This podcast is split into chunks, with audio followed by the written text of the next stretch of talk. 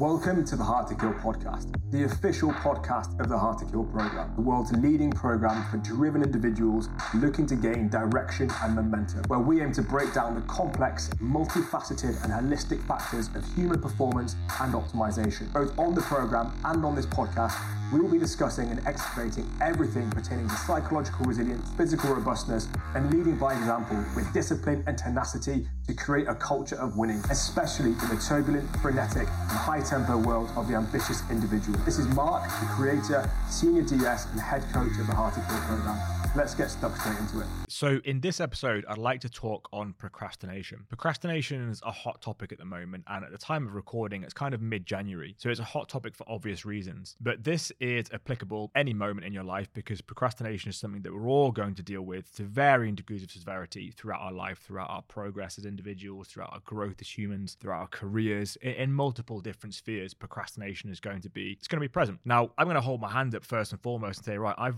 I've visited multiple definitions of procrastination, what it means to me, and also what I perceive to be the causal factor of it. Most recently, maybe a year ago, I believe that procrastination was just avoidance. And I was some way towards the conclusion I've kind of come to now. And what I want to point to first and foremost, I guess, is that don't be afraid for this to be the case for you. You know, when we have working definitions and current understandings, ordinarily it's the lens through which we're looking at that moment in our life. It's it's the understanding that we have based on the capacity of our current skill set, of our current belief systems, of our current wisdoms and intelligence, and so on and so forth. Then as you spend time with more emotions and you spend time thinking on things and really working through that, you begin to then add texture to your understanding and begin to add depth to how you comprehend what is a really quite a common thing. For me, I'm in a fantastically fortunate situations in, in, in that I speak to hundreds of high performers quite literally on a daily basis inside the Hard to Kill program. And we speak to even more than that on a regular basis when they're applying to the program. So I feel like I'm in a unique and advantageous situation, a, a, a very, very good, like, I guess, position of the condor here where I can look from the top down and say, well, of all these data sets, out of all these bits of subjective feedback, what what brings them together, what unifies them, and what is the actual underlying issue that is creating procrastination as a problem in an individual's life? Because I actually know a great many people and applicants to the per- program in the past who have almost come preloaded with that to their conversation of, oh, okay, I procrastinate, or I procrastinate really badly, or I do this and I procrastinate. So it's it's relatively useless for us to just identify that someone's procrastinating. That's quite literally like identifying that someone's overweight. It's nothing more than an objective analysis analysis. So now we're going to look at well, what are we going to do about that? And in order to understand what are we going to do about that, we have to break it down using first principle reasoning. Again, we have to use a holistic model here to understand well what is contributing to that person procrastinating. As I said, I don't think I've got it wrong in the past. I think I've been in the ballpark, but I think I've really been able to refine and distill my understanding and my comprehension of what causes procrastination. And I've now arrived at something like a working conclusion that is working as a model for, you know, everybody that we're applying this to. And that's not to say previous models haven't worked. I truly believe they've been exponentially powerful and they've definitely worked. But now this is allowing us to really expedite that process. We can hit it with laser like accuracy and devastating firepower that can take someone from a procrastinator to an action taker like that as soon as they understand it. And ultimately, that's what I aspire for you to achieve off the back of this episode. Okay. So it starts with relatively, well, it starts with a one liner. I believe that procrastination is a, a refusal to sit with difficult emotions. That's all it is. So when I spoke before about procrastination being of avoidance, it's a form of passive coping mechanisms.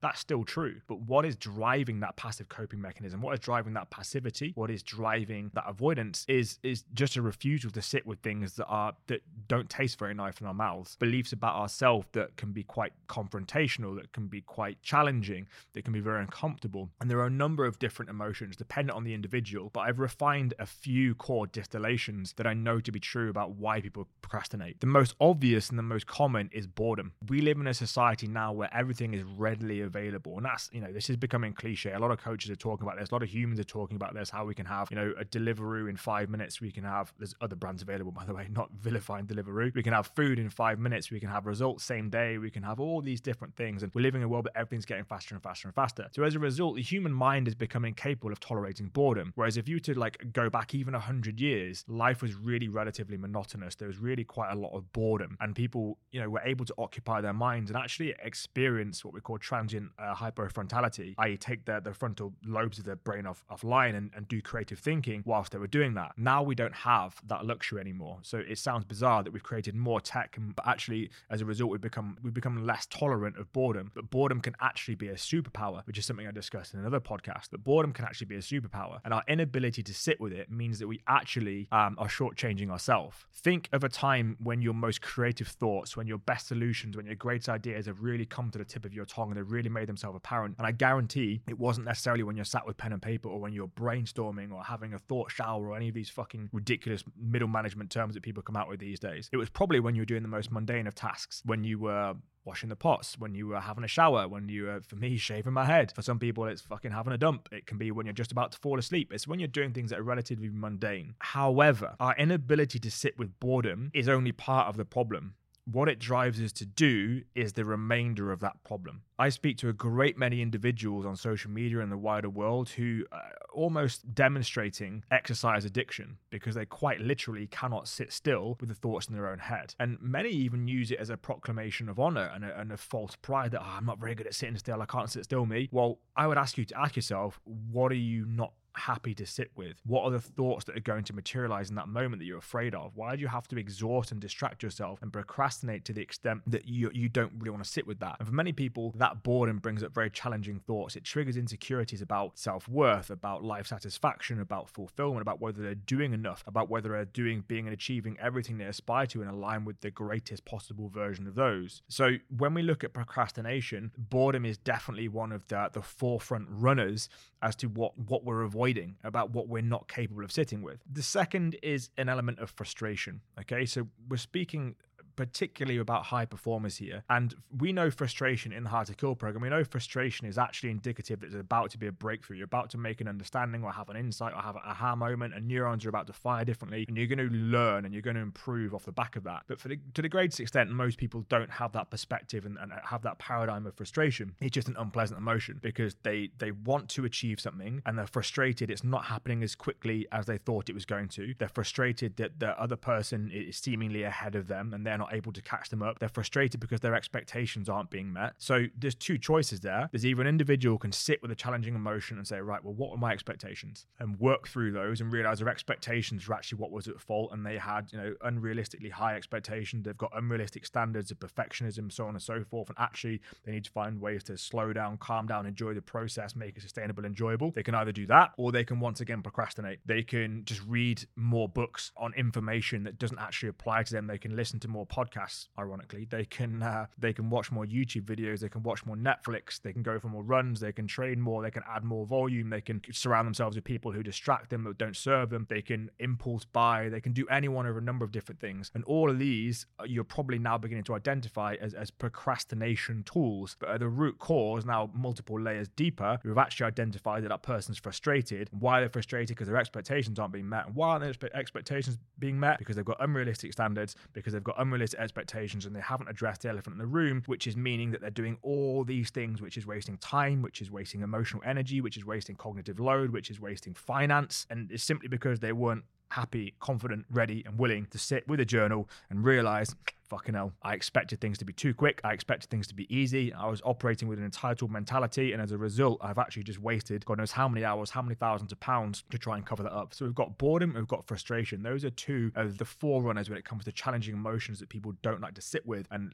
kind of gloss over with procrastination tools. Thirdly, um, somewhat more insidiously, it's not feeling good enough. And I can speak to this firsthand because, you know, I didn't just come out of the womb and find myself here. Right, okay, 10 years ago, I lent into the changes that initiated the chain response, the chain reaction that has led me to where I am. And I aspire to continue along this, this path of development and, and self development and growth and all of the things contributing towards that. But there have been a great many times when I've been looking through the lens of scarcity, when I feel like I'm not good enough, when I'm only a good enough athlete if I'm constantly doing or outworking working or out hustling or out grinding the competition, when I'm only a good enough business owner, when I'm out working the competition and when I'm leaving no stone unturned and all of these other fallacies and ridiculous statements that people like to make on social media. Where the, the bottom line up front, when it actually comes to the crunch of it, is that we have this it, this inherent almost neuroticism that we are not good enough because we're not doing enough. So rather than sit with that emotion of okay, let's have a look at my self worth. Like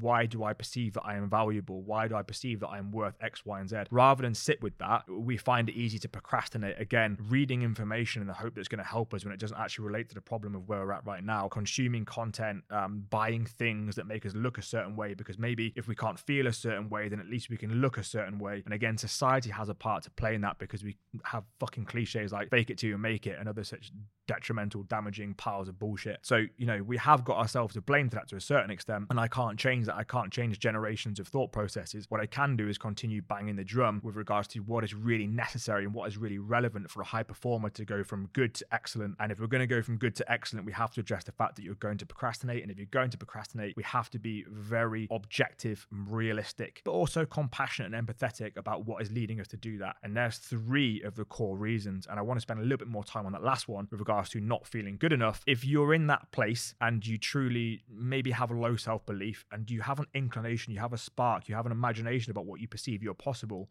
or what is possible for you, should I say, but you're not quite sure how to make that attainable, I want to offer you a degree of safety and security and say it's fucking normal. Like I've been there. Every single individual to a man and woman in the Hard to Kill program will tell you, yeah, fucking hell. I remember those days. Right it is absolutely fine. Give yourself permission to sit with the fact that maybe I don't feel good enough right now at this present moment in time. What you have to do is look at the opportunity cost. Essentially, what we mean by opportunity cost is well, what is the cost of an action? So if you're sat there and you know that you're a bit of a fucker for procrastination, to not put too fine a point on it, what is the cost of if you do nothing in terms of the allocation of our resources? So how much money are we wasting? It could be channeled elsewhere. How much energy are we wasted that could be channeled elsewhere? Because what you what you have to understand is that high performers tend to procrastinate in very, very different ways because now not only we got the procrastination, we've also got the self deprecation, the self loathing, and the self criticism that comes with that. So if you're sat there and you know that you're procrastinating and you're uh, someone who habitually does that, and if you're not sure if you do or not, I'd employ you to check your screen time and look at the amount of time we're allocating to social media, and then you'll have a pretty black and white answer.